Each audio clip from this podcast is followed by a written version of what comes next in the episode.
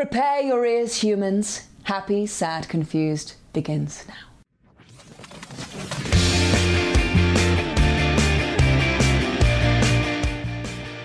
Today on Happy, Sad, Confused, Henry Cavill on Enola Holmes, The Snyder Cut, and his comfort movie, Lord of the Rings. Hey guys, I'm Josh Horowitz. Welcome to another edition of Happy, Sad, Confused. Yes, Superman himself, Sherlock Holmes himself, the man, the myth, the legend. Henry Cavill, who has never been on the podcast, is my guest today, and we talk about it all, guys. The uh, the road he's he's been on ever since being cast as Superman nearly ten years ago. I've been there the entire time. I did the first interview with Henry after he was cast as Superman, WonderCon 2011. Look it up. He's come a long way, and uh, he was a delight. He talked a lot about this new film of his on Netflix, Enola Holmes. It's him and Millie Bobby Brown. Yes, the fabled Snyder Cut. We get into it. And of course, we talk about his comfort movie. He's a geek like myself. He wanted to talk Lord of the Rings, not just Lord of the Rings, the extended cut of Lord of the Rings, guys. Yeah, this is a geeky one. Speaking of geeks, no, this guy's not a geek. This guy's too cool for me, but somehow he's a friend of mine nonetheless. You know him, you love him. I've talked about him before. We've collaborated professionally and personally over the years. It's Mr. Ben Lyons. Hey, Ben. Hey, what's up, Josh? Thanks for having me on the uh, episode with Superman. I really feel like Clark Kent, so thank you. Yeah, exactly. You're you're you're the yin to the yang that is Superman. Um, I always love to catch up with you. Usually, it's not on a microphone, but today I wanted to talk to you because as this drops today, um, it's a it's an important day. We're obviously in this crazy political cycle, this election cycle. You're someone that that is very involved in both the entertainment and sports side of things, but also politically. I wanted to hear about what you're up to and spread the good word. Tell me about Hooper's Vote. Yeah, Hooper's Vote and Hooper's Register to Vote Day, Josh, is something I'm really passionate about. And I love how you've been able to use your platform to talk films, to interview the biggest actors and actresses and directors on the planet. And also, you have a chance to, you know, have your voice heard about what you're passionate about, what's going on outside of the movie theater and outside of movies. And for me, it's, you know, the world of basketball I'm very passionate about. And with the partnership with Rock the Vote, we launched an initiative called Hooper's Vote as a way to unify and amplify all the collective energy you see across basketball culture, the NBA, WNBA, college, high school level, even my old man rec league. Uh, everybody's a hooper at heart, and with being a hooper, it also comes with being a voter, a leader on and off the court. So having a lot of fun creating content around basketball culture. And I wanted to reach out to you because I know you're very passionate about voting. And I thought it would be a great way on Hooper's Vote Day for you and I to talk our favorite basketball movies of all time on the Happy, Sad, Confused podcast. I like that you lead with, like, I know you're passionate about voting, insinuating that I've never actually touched a basketball, that I have no actual relation to the other half of this. I've touched a basketball once or twice. I've played a game of horse back in the in, in the days when my legs worked, and I've seen many a film about basketball, whether it's documentaries or narratives. And yeah, I want to compare lists with you. I mean, I don't know, the, the list of great basketball films is not honestly that long, in my opinion. I feel like there might be some overlap. Can we compare our top three basketball movies of all time?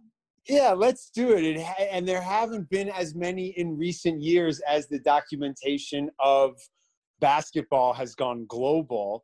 Uh, there have been some niche documentaries that have popped up on the festival scene in recent years. I think of the Other Dream Team about the Lithuanian team in 92 that won the bronze medal and used to warm up in the Olympics with Grateful Dead tie dye shirts. Talked about using their voice for, for activism back then. But uh, yeah, I think 92, sort of the inception of Rock the Vote, was sort of the end of your basketball career. They sort of coincide. It's like Benjamin Button meeting in the middle. I, I left when the, the, last time the Knicks were like a real team. As you know, I, my, my knowledge ended with Mark Jackson and Patrick Ewing. I, I, I actually knew my stuff way back when, but it's been a while. But the movies remain, and I have some favorites. Um, how about okay? Let's let's go. Like I don't know if you've ranked them, but I've ranked mine. Um, I'll I'll do three, and we can, and you, go to three. How about that? And we'll see if there's let's overlap. do it. Okay, let's do um, it. Three. I'm gonna go with uh Gina Prince Bythewood's uh, Love and Basketball. I, I, this is a curveball. Is this on your list? This is a different kind of a, a basketball movie, but like she's got such an amazing touch as a filmmaker. Really captures relationships so well. I found it to be a moving, exceptional uh, a film. Not necessarily a basketball first movie, but that's okay. Beautiful film. I love Love and Basketball. Definitely still holds up. Uh, and I actually have fond memories of when this movie first came out and first came out on DVD. I was actually dating a Dalton girl at the time, who was where you went. That's where you yes. went to high school, yep. and she was on the basketball team. We used to watch the movie and then like ice our ankles and like have our own love and basketball stories. So I really hold that movie near and dear to my heart. Okay, uh, what's your? But okay, I yeah I number three. And that film holds up. Dennis Haysbert's in it as yeah. a father, and it's about USC in Los Angeles, uh, and it's really well done. Sanaa Lathan and Omar Epps is terrific. I have on my list um, uh, a, a, film I would just label as, as a pure comedy, but also has some some drama, dramatic moments, and sort of that dramedy tone to it. A White Man Can't Jump. Uh, nice. Uh, Rosie Perez and Woody Harrelson and Wesley Snipes. Uh, the Stookey brothers, Foods with the letter Q, a lot of memorable lines.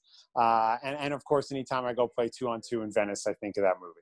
I, I, was really dreading when you were setting it up as a comedy. I'm like, he's going to say Eddie, starring Whoopi Goldberg, and I'm going to walk off this podcast, and it's going to be over. Um, no, Frank, Lange- Frank Langella walking into Madison Square Garden and jumping on a horse, walking into Madison Square Garden is no, it did not make my list. I have a feeling that the, the top two, I, I don't know, I feel like this is inarguable with the top two basketball movies of all time are, are I'm curious about this. I put it number two, and it's just just as easily could have been my number one is He Got Game, Spike Lee's He Got Game, uh, which is so moving and dramatic in the best possible ways. I think of the classical score he used. I think of one of Denzel's best performances, and that's saying quite a lot. Um, I think of Ray Allen actually somewhat holding his own, which is a tall order with the actors that are, are around him. Uh, it's one of my favorite Spike Lee films and one of my favorite films, period.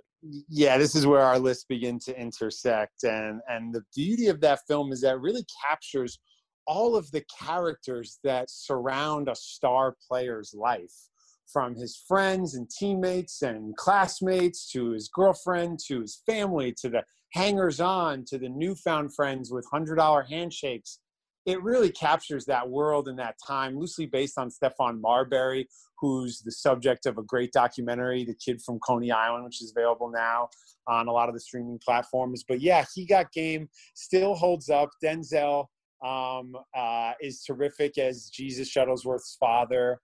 And you know what I what I also love about uh, about he got game, Josh, is that is that Spike, of course, is so passionate about yeah. the game of basketball. And the fact that he got to make something that 20 years later still has an impact on the culture of basketball is tremendous. Uh, I just did, wrote an article about John Wallace, who plays one of Jesus's teammates, on it for a 25th anniversary of the 96 draft class for Slam Magazine. And he says today's NBA players come up to him and imitate him from the movie, Raising the Roof. Wow. And so the fact that it's still part of the culture and Spike, as a filmmaker, loves basketball so much, uh, it makes me just even connect to that movie even deeper. I think of one of my, all-time favorite scenes, the one-on-one towards the end of the film on the court, is just just amazing. Um, is that your number well, one? You know, did, well, did I ruin your number one? Well, that's on the list, but you know the story behind that. Yes, that, I, I, yeah, go for it. Yeah, go for it. Yeah, I know it. But go. no, just quickly that Denzel wasn't going to get like played and lose yeah. eleven nothing, so he like went for it in the first two I points and kind of surprised Ray Allen. It's so great. Um, okay, what else is on your list? Um, number one comes out of Sundance, which is a special place for us, as you know um, uh, Hoop Dreams. Yeah. This is the long form documentary to follow. This is on your list too, right? So your number it's one. Not on, it's not on my list. I, I could have just as easily had that at number three. No, I went with the obvious one, but uh, but go for it. But yeah, no, it's a documentary that at the time, you know, was really groundbreaking in the idea of embedding yourself uh, with a family, with two families, uh, to find out if these two young kids from Chicago were going to make it to the NBA. And while ultimately they don't, the story has a um, uh, just a beautiful uh, air of hope around it and shows you that life is the journey and to now years later hear the, the the stories of checking in with those two young men i think is uh, i don't know it was a really seminal moment in long form filmmaking yeah. documentary filmmaking reality television um, and really to see two young boys kind of grow up and become men through the game of basketball and pursue their dreams is still inspiring when i pop it on today I need to revisit that one. I honestly don't think I've seen it since it came out, but I, I remember loving it. And it, it, you're right; it, it, did as much for the form of documentaries, like legitimizing them as as great films in their own right, as as any film I can think of. Um, The other, so I don't know how many le- are left on your list that haven't been covered. Any? Well, those are three. I mean, we can get into the bad ones if you want to wait, go. no, wait, wait. I, I have one. How, Park. Wait, wait, wait, wait. Ben.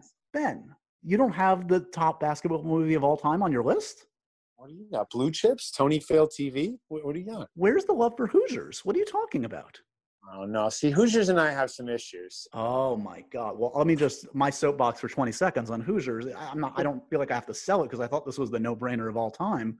Is is it's just one of the most eminently rewatchable films of all time. It's the the you know the the underdog story, the the the Gene Hackman performance, the music that gets me hits me in the gut every time. So many Yeah. scenes. Dennis Hopper getting Oscar nominated. What's your beef with Hoosiers? Well, you know, if you're going to tell sort of the story of basketball and an authentic representation of the game, uh, I kind of feel like certain characters are marginalized in in that film. If you No, maybe I'm- go back and I. I do, I do, I do hear you, and, and what you're alluding to, of course, is like this is like a Lily White story with like the African Americans like on the sidelines, and and you're absolutely right. Uh, It also captures a time and a place where, sadly, that was the reality. They were being marginalized in a horrible way. Um, but uh, look, uh, I guess I'm seeing it in the context of when I saw it, and maybe if I revisited it, that's those things would glare be glaring for me. But uh, on a purely like inspirational, just like filmic level, that movie always works for me. Um, I guess. I Oh, there's yeah. no way you can't watch that movie and not want to run through a wall. And and and also it speaks to how you know the the the, game at certain times throughout its history has been segregated. However, what's so great about the game of basketball truly is that it's this real like united nations of characters now. Uh, and if you look at, you know, I'm watching these NBA playoffs, Josh, and see guys from Serbia next to guys from New York, next to guys from, you know, uh, parts of South America and all over the world. Um, but but you're right. There are you know that part of of the game and that time period was very lily white and, and also you know an important uh, time period just in, in, in American basketball, but it's American culture too. Well, it's like you and me. Like you know, one of us is from the Upper West Side, on, and one of us is even further on the Upper West Side, more west. So like, it's a total different world we come from. Um, I know there are folks tuning in that are loving this conversation, but are also like, "Where's my Henry Cavill talking Superman?" So we're going to go to the main event in a second. Give us one more plug for this great uh, organization you're definitely a big part of. Hoopers Vote, hoopersvote.org. You see the energy around voting in the basketball community from LeBron James, who's coming soon in Space Jam 2. Space Jam didn't make our list. Chris Paul supporting When We All Vote with a lot of the people that I know you love to interview in Michelle Obama's initiative. And you see Steph Curry in the WNBA Players Association, who's a partner on, on our initiative, Hoopers Vote it's just really great to see the energy around the game and, and the connections to Hollywood too between basketball and movies seem to be stronger than ever before. You see stuff in the trades every day about basketball projects on Quibi and documentaries and you know, uh, you know, you and I are forever connected because this year we lost Kobe Bryant and found out that news together, and he was someone who won an Academy Award. And you know, the connections between culture, voting, basketball. It's all intertwined as we lead up towards the uh, towards the election. And hoopersvote.org is a place to kind of capture a lot of that energy.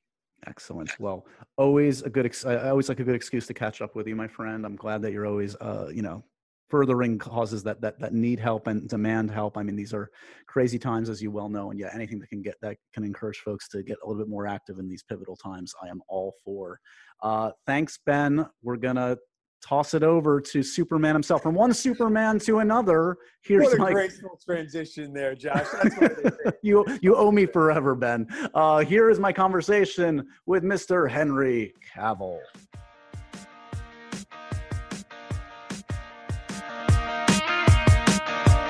Uh, it's good to see you, buddy. How you doing? It's good to see you too. I am very well, very well, thanks.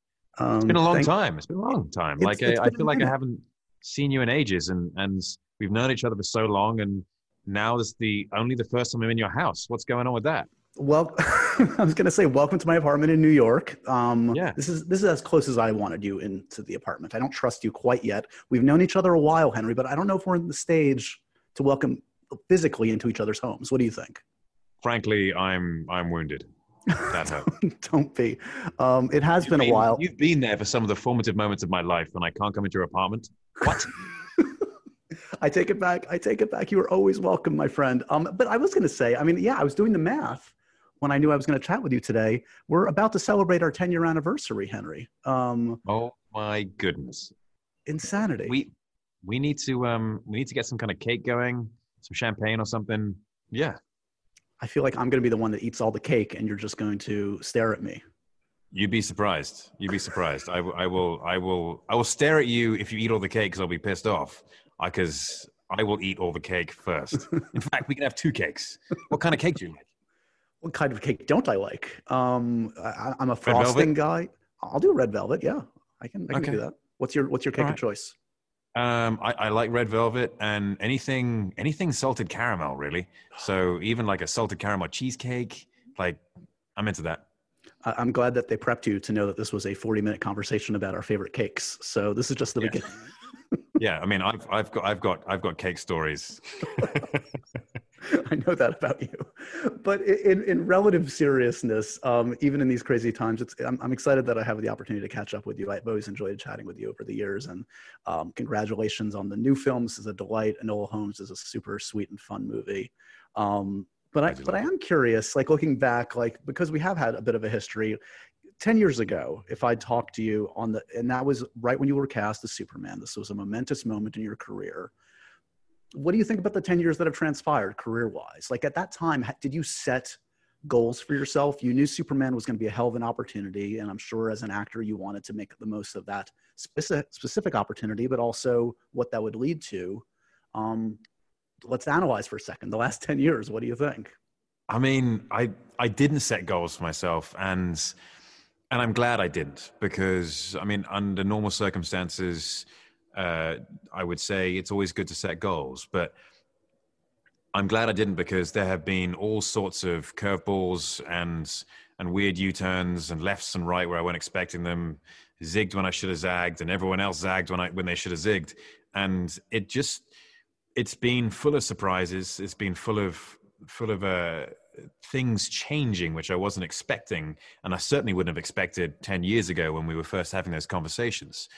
And I'm I'm happy. Oh, obviously, there are some things which I, I wish would have happened differently over the past ten years, but I'm really happy they have happened that way because lockdown taught me a lot. Let's put it that way. Lockdown taught me a lot about uh, appreciation of everything that we have. Uh, life is um, surprisingly short sometimes, and it's all about taking everything for what it's worth. Which is, if you can't take a positive out of it, then then you shouldn't be doing it. And I actually have enjoyed everything I've done, even if it hasn't necessarily gone my way or it hasn't been something that I've enjoyed enormously doing. Actually, th- there's there's been stuff which I've taken out of it which I can I can be thankful for because of who I am today, and it's led to things like this. It's led to things like The Witcher. It's led to things like having the opportunity to work with Millie Bobby Brown and Harry Bradbeer. And so, actually, the past ten years, despite having their ups and downs and ebbs and flows, and not necessarily having gone the way which I wanted it to go in some scenarios, I'm very very thankful for and very happy for. Well, and I'm sure there's a recognition, and you probably knew it back then, but you know it more so now than ever, that there's only so much you can control as an actor in this business. Yeah. You can control what you deliver and what you deliver each day on set and give it 110%. And there, there's just a myriad of other factors involved. And, um, and yeah, if, if you don't take something out of, out of every experience, good or bad, what are you, what are you in this for? And I know that's partially why why I, find it, eh, eh, you know, admirable. For instance, like The Witcher, you went after. Like, you know, I, I don't think of like an actor like you who's like accomplished a lot as someone that's chasing roles, but you were still like, no, that's that's worth like putting myself on tape for, doing whatever I have to do, because I Yeah. know that's something that I will be passionate about, and I can I can that can bring me to another level. Absolutely. And it's not even about the other level. It's about it's about doing the thing you want to do. And again, uh, referencing lockdown, thinking about things I want to do in the future. And I I love fantasy and sci-fi. Those are the books I read. And so it's the kind of stuff which I want to do and it's made me it's made me be a lot more proactive and start chasing after stuff and saying, "Well, hey, you know what? Don't wait for someone else to make the movie. go after it yourself, see what Yep. you can do, and start putting a team together. Like really work on that. And I'm excited because now you know it, it's it's a it's it's a passion pursuit because some things are out of my control, absolutely out of my control. And it's all about it's all about patience with some things, and it's all about proactive action with with others. And so and so yeah, it, lockdown's taught me a lot, and uh, I'm I'm I'm looking forward to doing things that I love doing every day. You know. So I, I, I definitely want to hit upon um, the love of fantasy, where, as you know, we're, we're talking about comfort movies in part on the podcast lately. But I, I do want to ask a couple, couple things about this new movie of yours because honestly, I, I really dug it. Enola Holmes, as I said, uh, a sweet sort of uh different take on uh, f- some familiar characters. Um, you're no stranger to iconic roles. Clearly, you don't shy away from these challenges. Um, Sherlock presents some interesting challenges in and of itself, though. I mean, not only is he as, as one of the most recognizable characters in the history of, of literature, but we have some very good recent examples of takes on Sherlock. It- We don't have to go that far back to see some really cool, interesting takes. So, what makes this worth doing? Is it the fact that it is a bit of a different take on the character than what Benedict's done, what what Downey's done? I, I I don't know if it was the different take on the character that that necessarily necessarily drew me to it. It was the story itself. It was the messaging in the story. It was uh, it was the way that Sherlock is utilized in this story to affect the new generation via Enola Holmes, and I loved that. I loved it. I, I'm I'm not going to try and compare myself to these fantastic performances of Sherlock Holmes that have come before, and I think if you did, then it would drive you crazy uh, because it has been done in so many different ways and and marvelously so. And so for me, it was it was just looking at it and feeling something when I read the script and going, yeah, this feels really good, and I love what it's trying to tell people. I love what it's saying. And then obviously Millie Bobby Brown and Harry Bradbeer, you think it's it makes it an easy yes. It makes it it makes it you know a, no brainer. this this character is you know famously maybe the most intelligent man on the face of the earth you've played you know our mo- most iconic uh, virtuistic you know hu- uh, superhero on the planet do you ever just want to play like a dumb stupid guy that has no good attributes because you're setting yourself up for failure my friend you meet somebody and they're like you can't possibly compare with all due respect you're a great guy but you can't be sherlock you can't be superman you're a mortal man henry That's what I love about these characters. That's what I love about my job. I get to be these incredible characters, which I read in comic books and books, and and that's that's what I love about it. I get to I get to exist in the skin of these these these icons temporarily and briefly, and and hopefully a little bit of them rubs off on me in the process. right And and that is the blessing of doing what I do, and that's that's what I dreamed of as a kid, and, and I'm very very lucky to be here doing it. were you uh I love Mr. Sam Claflin. I go way back with that gentleman as well. I could see you two get, get getting along well. Uh, did you guys cross paths in the audition circuit? Did you know each other before this project? Um, we I think we had we had met a couple of times very briefly, uh, but we hadn't really crossed paths. Uh, we actually we we've auditioned for a bunch of the same stuff, and yeah, I think we met at a couple of BAFTA parties. But uh, yeah, just just respect for the man, absolute respect for Sam, and and he's he's very funny. He had me laughing really really hard.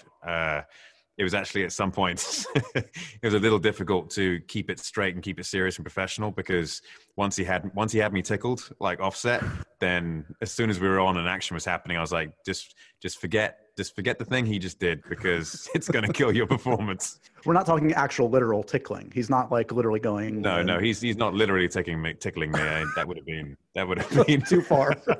i mean ah you never know you never know a little bit of affection we're missing it now aren't we we are now. We could use a little tickle. Yeah. Sam Claflin, where are you? Um, you've got the wonderful Millie Bobby Brown at the center of this. Uh, must have been all of 15 or 16 years old when she shot this film. Uh, Yep. Take me back to Henry Cavill at 15 or 16. Would you have had the wherewithal to be the actor and virtual icon that Millie is right now?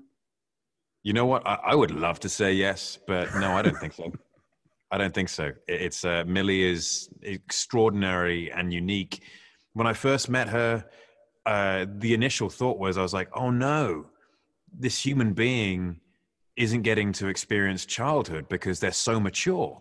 They're, they're so different from every other teenager I've met. And I just thought, oh, that's such a shame. And then two seconds later, I was like, oh, no, no, she's still a teenager. It's, she does this amazing flip flop between the two where she's an incredibly mature person who, who speaks speaks like they're 35 years old, who talks about characters, talks about performances, talks about directors or storytelling or whatever it may be. And then she starts talking to you about Love Island and and trying to get you to do TikTok dances. And and it's uh it's just she's such a marvelous person to be around. The energy coming off her is, yeah. is infectious. And uh I'm she's she's going to have a massive impact on this industry.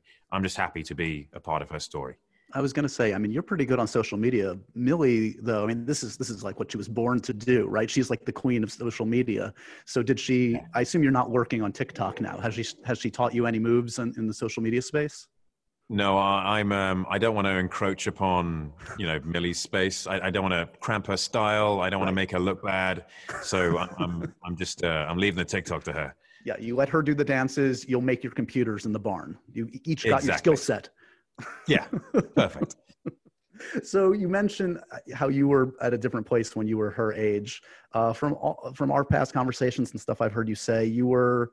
I mean, I don't know. You describe it yourself. How were you as a as a teenager? You felt a bit like on the outside looking in. You didn't feel like you had a place. Where where were you at when you were a teenager?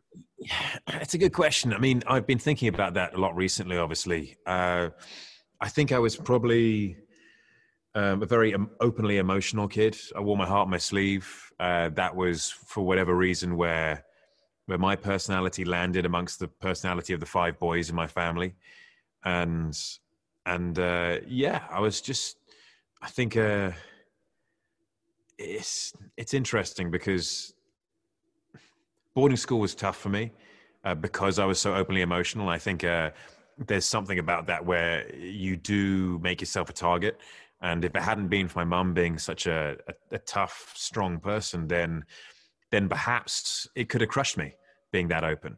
Uh, but instead, it didn't crush me. It just prepared me, and it helped me be more uh, understanding of an industry that says no a lot, and right. and more resilient to it.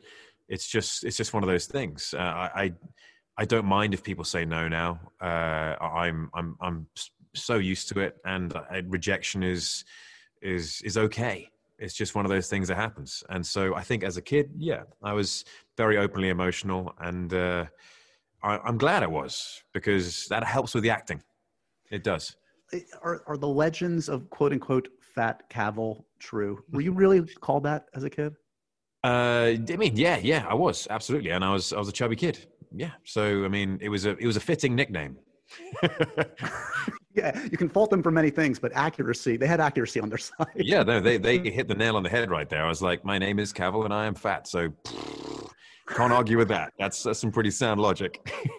Around what age are we talking here when that? Um, I would say probably 13, 14, 15, 16, maybe towards 17. I started leaning out a little bit, right. but only in the face as I started to kind of stretch out and grow but uh, I, I, was definitely still porky. I remember when I first got when I first got the Count of Monte Cristo, uh, the producers called my mum and they said, "So, uh, could Henry lose about fourteen pounds?"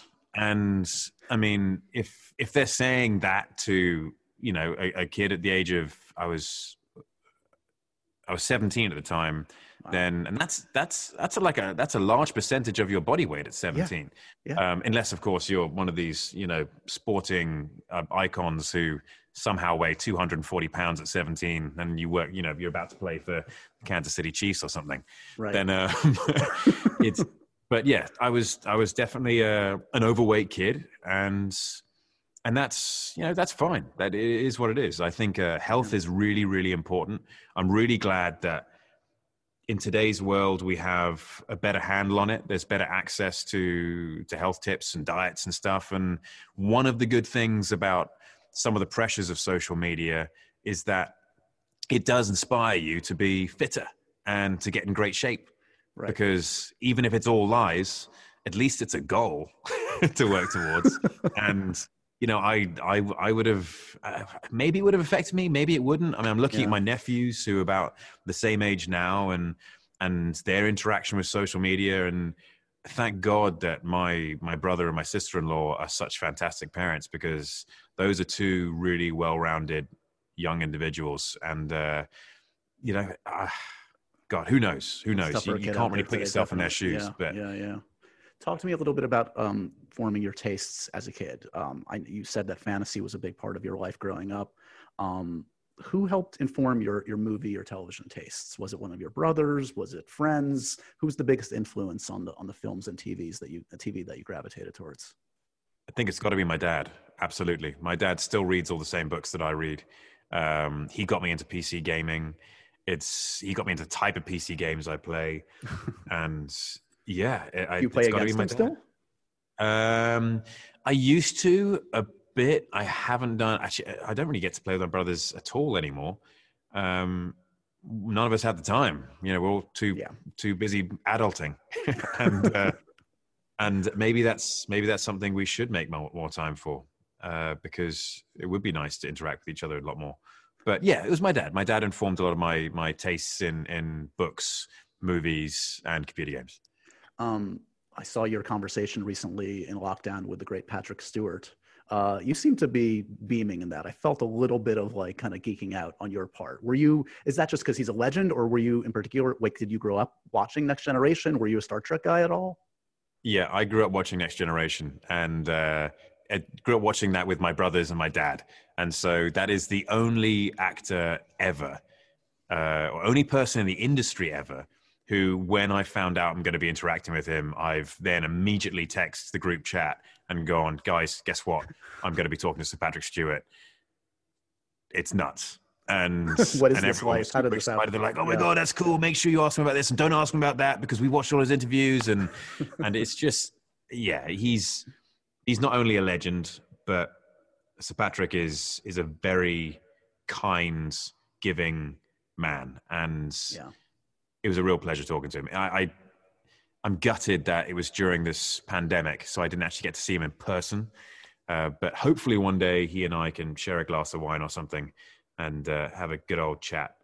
It'd Yeah, be it's, nice. tr- it's tricky talking to those folks, as you well know, that are so associated with these roles or franchises that you you love, because and you know this better than anybody. They're, these are complicated relationships with characters you're so well associated with. Like I've had Patrick on the podcast a couple times, and the first time I was a little scared to go too deep into Star Trek, and that was one of like the gifts of like I had him on like right before lockdown, and he was promoting Picard, and I'm like, oh my god, Yeah. I can actually ask him all the geeky Star Trek questions now. Yeah, this is my chance. Like, this is it. Best of Yeah. both worlds, part two. I have a follow up question. Um, yeah. It was amazing. so, was it fantasy books and TV and film, or was it mostly literature at first? Like, what was the what was what was, tell me your like fantasy like uh, influences as a, kid? It was it was all of them. I mean, but my earliest experiences of fantasy was was my dad reading to me. I had this very vivid memory of lying in bed at a house called Lecluse in Jersey, and um, my dad was reading me a, uh, a a series of short stories, and I, yeah, it was. I think it's it was reading him reading to me, and then, and then me when once I got into reading myself, picking up books and finding finding stories that I loved, and I just the, the stories contained within these amazing worlds are are so relevant to us, and that's what I think is I really connect with. It's yeah, fun, fantasy, adventure, crazy, crazy stuff happens, and dragons and shit like that. But also amazing moral codes Yeah. and and lef- lessons on on how to be. And you see these heroes of yours who stumble and fall and get up again and you learn that lesson through them. And somehow you want them to respect you even though they don't exist. And so you try and emulate them. And it's i think stuff like that uh, is is really important. And it's definitely formative to who i am everything you described describes the uh, not one but three films you technically chose as your comfort movie uh, Yeah, yeah. today, and not only three films but expanded versions of three films. I didn't have a chance Yeah. since I just got them yesterday to revisit them again. Though of course these are movies that are close to my heart as well. But Henry, tell us what your comfort film films are and and why you chose them. Okay, comfort films, uh, Lord of the Rings extended edition. Uh, I chose them because that's one of those. It's okay. I think when, whenever I've been hanging out with people, whether it be previous girlfriends or whether it be friends, and we're all saying, "Well, what we're we going to do?" or uh, you know, what do you want to do for Christmas? Or it's it's you're all cozy inside, and you know the rain is blowing sideways outside in London, and the house is nice and warm, and you've just ordered, you know, Chinese takeaway, and like, what should we do? Or a pizza or something. You go, let's watch. You check your watch. Let's watch Lord of the Rings extended edition, um, and and then you you just get into it, and it's such a even though you've watched the story a hundred times, it's so well done. It's it's you can watch the extended edition, which is I mean, what are they? Something silly like three and a half to four hours each. Yeah, pretty much. I've got them here somewhere, but yeah, these are Yeah. long movies. Yeah, Thirty more minutes in Fellowship, forty-four extra minutes in Two Towers, fifty-one extra minutes in Return of the I mean, Kings. it is a massive, massive movie experience, and and I love them. I love it. It's just so well put together, every single aspect of it, and you don't feel like you're watching, you know, someone who's just walked out of a costume shop. They look like real characters. Yeah. and I mean, Andy Serkis playing Gollum. It, it people still think they do flawless impressions of Gollum, and they don't. But everyone's trying to do it, and I I just absolutely I, I love those movies, and and the way you can just cozy up and watch them with anyone, and even Yeah. people who aren't into fantasy are like, yeah, okay, yeah, I'm into it. They they are, as you say, they're they're immersive experiences. They are you can really lose yourself in that world, whether you've read the Tolkien books or not. Um, they so many of the qualities you mentioned, I admire in them. Not to mention the great ensemble of acting that's in it, the impeccable direction by Peter Jackson. These these were game changers of films. Obviously, Star Wars changed the landscape for for fantasy sci-fi, but but even Star Wars didn't win Best Picture, and Return of the King won Best Picture, and it kind of legitimized the fantasy genre, and we're still Yeah. seeing it all these years later. I mean, there's probably not Game of Thrones, there's probably not Witcher, frankly, if there's not Lord of the Rings. Um, talk to me about where you were at in your life when you first saw Fellowship. You must have been probably 17 or 18 by my math. So I assume by then you'd read the Tolkien books, and was that a was that a big moment to see this vision realized on the big screen? Believe it or not, I have not read the Tolkien books. Oh, don't Yeah. worry, we're in it together, buddy. We're two geeks No, that I- somehow it missed it. Yeah, I, me, me too. it's it it's one of those things where I think uh, I, have memories of listening to the audiobooks, and those are the only audiobooks I've ever listened to when it comes to uh, fiction, fantasy, and sci-fi and stuff. Uh, in the car on the way to boarding school, I remember putting those on and the wonderful performances in there. And then when the movies came out, watching the movies, and I didn't look at them and think, meh, that's a performance, or I didn't like that, or that doesn't look real. I believed it. And that was the beautiful part of it. And uh, I mean, it's, as you say, just so well crafted. And especially for someone who loved fantasy, it was just a reinforcement for my belief in, in that world and, and what fantasy can do and what it can represent. Did the timing ever work out in your career when they were auditioning for either Lord of the Rings initially or The Hobbit? Have you ever been up for one of these Peter Jackson Middle Earth adventures? Uh, no, I haven't. I have not. I'm trying to think. That was um, Orlando Bloom's first movie, wasn't it? I think so. If not one of his first, yes, certainly. Yeah. Yeah. Because I, I think I went up for Pirates, Oh, okay. uh, but I never went up for Lord of the Rings. That I remember. Or not, or not knowingly anyway. It could be one of those things where, you know, they say, oh, yeah, read this thing. And I just didn't Right. know what was happening. um, um, but yeah, yeah, it's, uh, I, I never went up for one knowingly anyway. And Did, I'm um, kind of glad. I'm kind of glad. I'm, I'm, I'm glad that I just got to have to the enjoy it as, yeah, totally. Yeah. I think one of the things that people also ex- uh, enjoy in retrospect about that trilogy is how fully fleshed out it is from beginning to end. Peter Jackson had a vision. Obviously, the blueprint was there in the books, but he they shot it all simultaneously. He did a lot of like additional shooting as it went, but he knew from the get go this was going to be two or three films. He knew the beginning, middle, and, and end of this story. And Yeah. frankly, there's been a lot of like debate about this in like you know film geek community in recent years star wars the recent trilogy of star wars i'm sure you've seen those films um, you know a lot of Yeah. fans are like oh why didn't they have the trilogy mapped out from the start and i think it, there are advantages and disadvantages there are different approaches um, do you engage with that? I mean i feel like i, I know you you you followed all this stuff to a degree. Do you have a take on that? I mean even even applying it to your own work like i think that's something that people really admire about what zack did in your collaborations with him. And what people were so excited by by justice league was he had a plan. He had he was opening up and expanding the universe with all these easter eggs for future films to come. Um, Yeah. fair to say? I mean is that something that you you relate to your own experience at all I mean, I the idea of the idea of uh, a grand plan and and executing on that is that something? Is that is the question? yeah i guess so yeah It's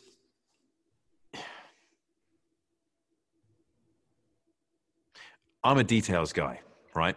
Yep. And bear with me. I'm a details guy. I'm a lore loyalist. And so when it comes to adaptations and stuff, it's it's important to me that things are faithful, uh, faithful to adaptations, and and fa- sorry, faithful to the source material. Yep.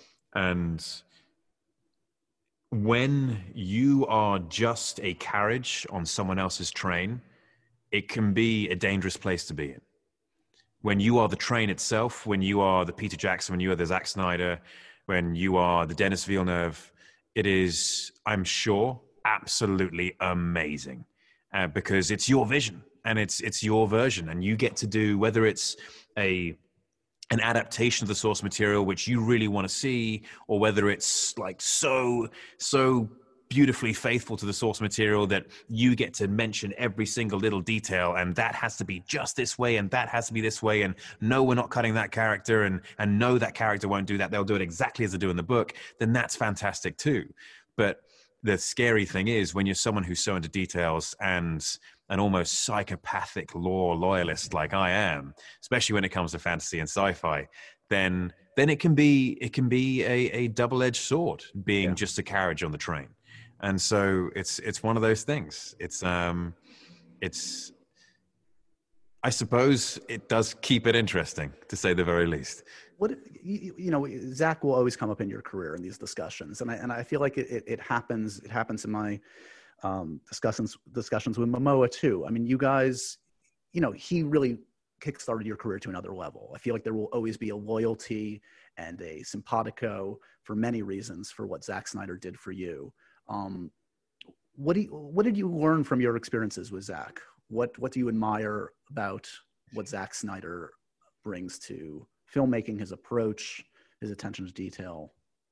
What do you take away? It's Zack's attention to detail. Uh, Zack's Zack's visual talent is extraordinary, and the way he tells stories, you see it through the visual. He's he's such an exceptional crafter of moments, and and uh, love him or hate him, uh, everyone talks about the movies that he makes, Yeah. and so it's it's. I've learned a lot from from his version of storytelling in the sense that he he relies on those moments very very much and he's very much the the visual medium and he's he's so good at it. Zack's mm. visuals are are second to none man. And and it's it's something which i'm going to take with me and absolutely and i do take with me when i dream of of doing my own fantasy saga like movies or, or tv shows it's the visuals are a major aspect of it and i'm sure i'm sure a lot of that is is down to experiencing what zack crafts yeah, he sets the bar very, very high Yeah. for any aspiring filmmaker, anyone that wants to create a world. I mean, he- those first, I, I, I always think back to those like first like 10 minutes of Man of Steel, and it's just like, what the fuck am I in? This is amazing. Yeah. um, I, you know, I, don't- I don't want you to get you into trouble with like Snyder cut discussion. Every, every word is parsed out like insanity, but yeah I, I, as his eyes go wide, I can see it. You guys can't see it, but his eyes went wide. I know it. But I'm just curious. I mean, we're, it sounds like we're going to see like four hours of this. It's going to be a four part series, and that he's going to then put it all together. Like in, your recollection, did you shoot a four hour movie with Zack? Was there was there that much movie in what you initially well shot i with him? mean i mean i didn't because we know what happened to my character That's fair. and That's fair. Yeah. it was the script you saw a 250 page script though? Was it? I mean, it's so long ago now. Um, I've made five movies since then, Josh. Come on. I mean, yeah, yeah. I, I, I, mean, it's everything that he shot is what he's using, and I mean, yeah. of course, there's there's certain things you can add because, uh, I mean, let's talk about uh, the the opening of the movie with the invasion of Earth and and the gods defending Earth, etc. Yeah, okay, that's all CGI apart from a few characters, and so there's there's stuff there which you you can build in post you can spend you know 600 million dollars on on making cgi stuff. Sure. And so and so uh, yes uh, i would say there is definitely a four and a half hour movie there. It's it's in the can plus the stuff which they're going to craft in post now.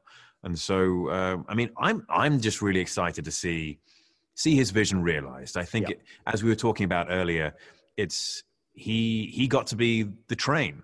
And and I think it's only fair that, train gets to reach its station, which it was aiming for. Uh, I think it's important that that vision is realized.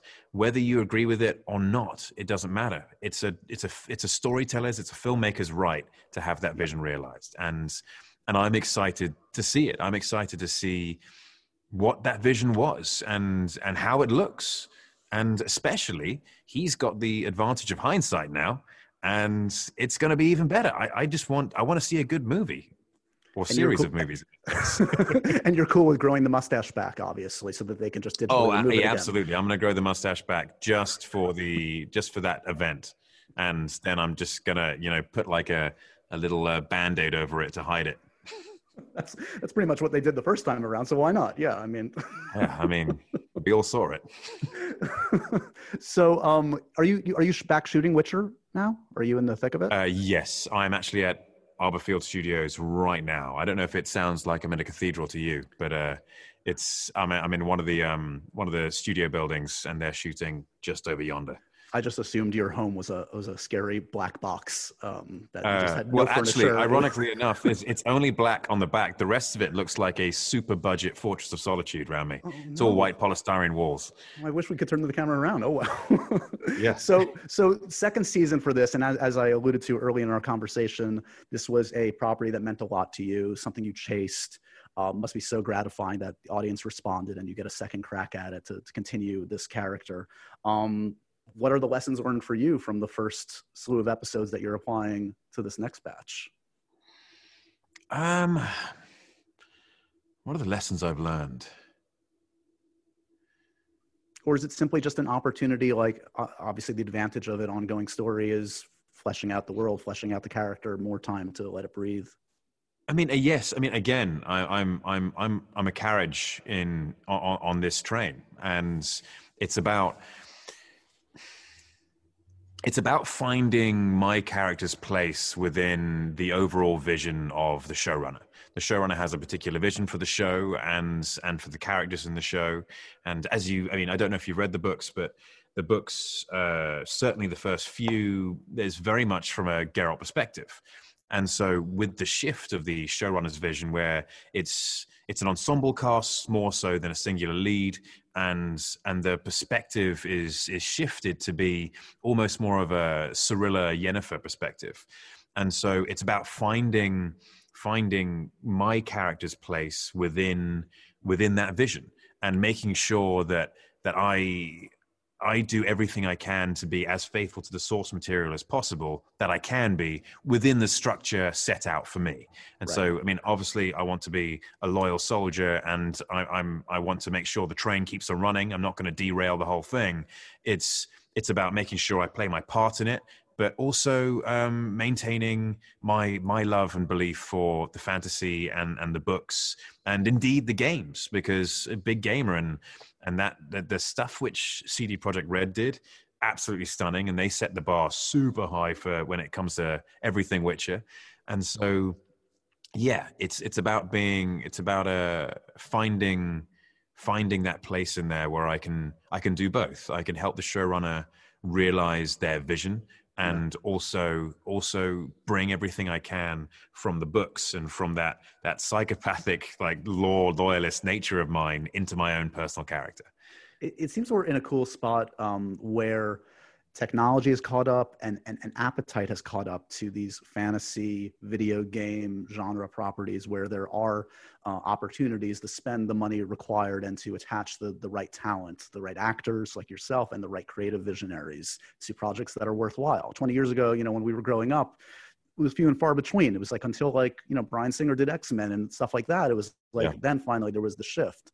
Um, this is a conversation we've had a lot over the years with me and other actors and yourself. Like video games have had a tough time getting the proper adaptations.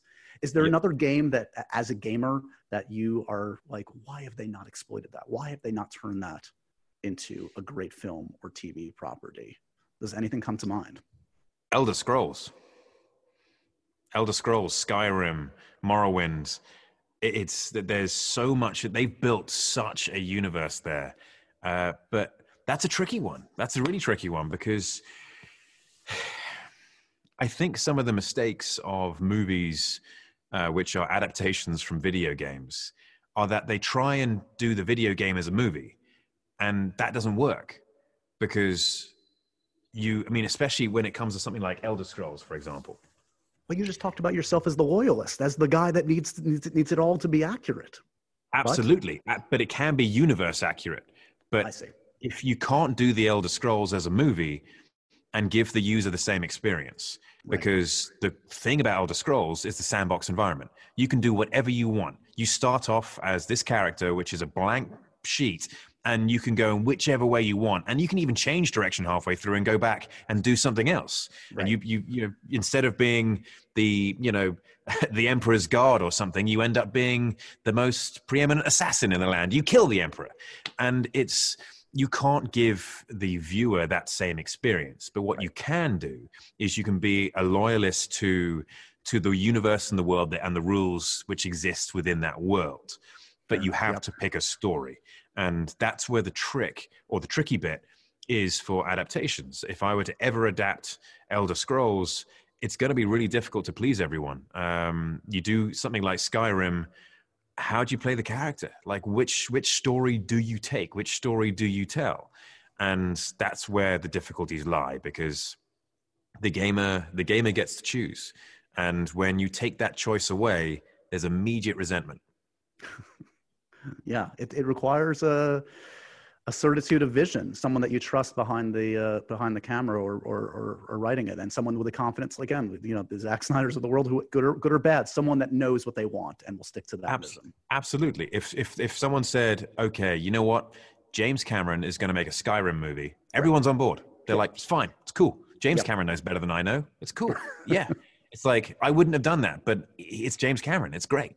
Yeah, and it's that's the thing. You've got to trust you got to trust the filmmaker you got to trust the person at the helm and that i think makes it easier for even the most resentful of gamer to be like well i wouldn't have done it that way but you know what? It's pretty good as we as we wrap up, I'm just curious. We obviously don't know the future, the future of Superman. That those are rumors every day. I'm not going to pick your brain on that. But just as somebody that's been a part of that universe and is also a fan of that universe, are you excited about the new films that are coming? I mean, we obviously have Wonder Woman coming. We have an Aquaman sequel that's going to come. The Flash movie sounds so cool in that it's opening up this multiverse. I mean, Michael Keaton Batman coming back. Come on, Henry. Does that make your brain explode as much as mine? Yeah, that that's that's gonna be that's gonna be crazy. It's yes, I am. I'm really excited. I want to see. I want to see which direction they're going in. Uh, I want to see where they're taking it. I want to see. I want to see Gal's Wonder Woman again. I want to see. I want to see Jason be Aquaman again. I want to see where these stories develop to.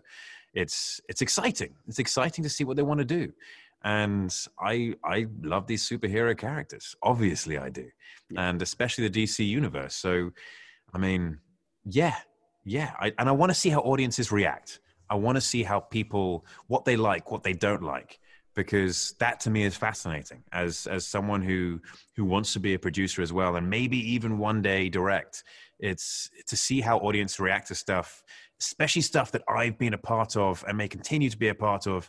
It's it's like to know that to see how the reaction happens real time and yeah. be an experienced outsider as well or experiencing the thing from the outside as a viewer absolutely amazing absolutely amazing and uh, i can't wait i just hope that everything opens up cinema wise and we're all clear of the pandemic.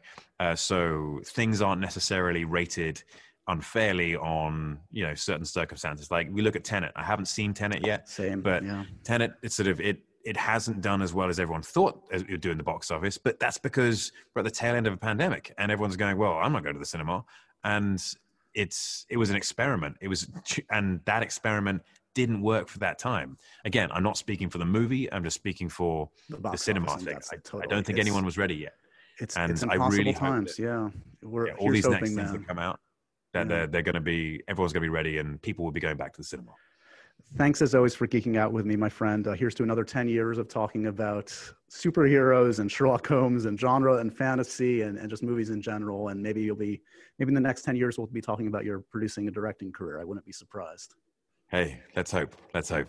All right. Thanks, man, as always. Thank you very much, my friend, and uh, I hope to see you again soon.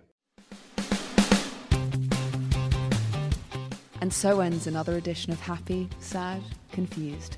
Remember to review, rate, and subscribe to this show on iTunes or wherever you get your podcasts. I'm a big podcast person. I'm Daisy Ridley, and I definitely wasn't pressured to do this by Josh.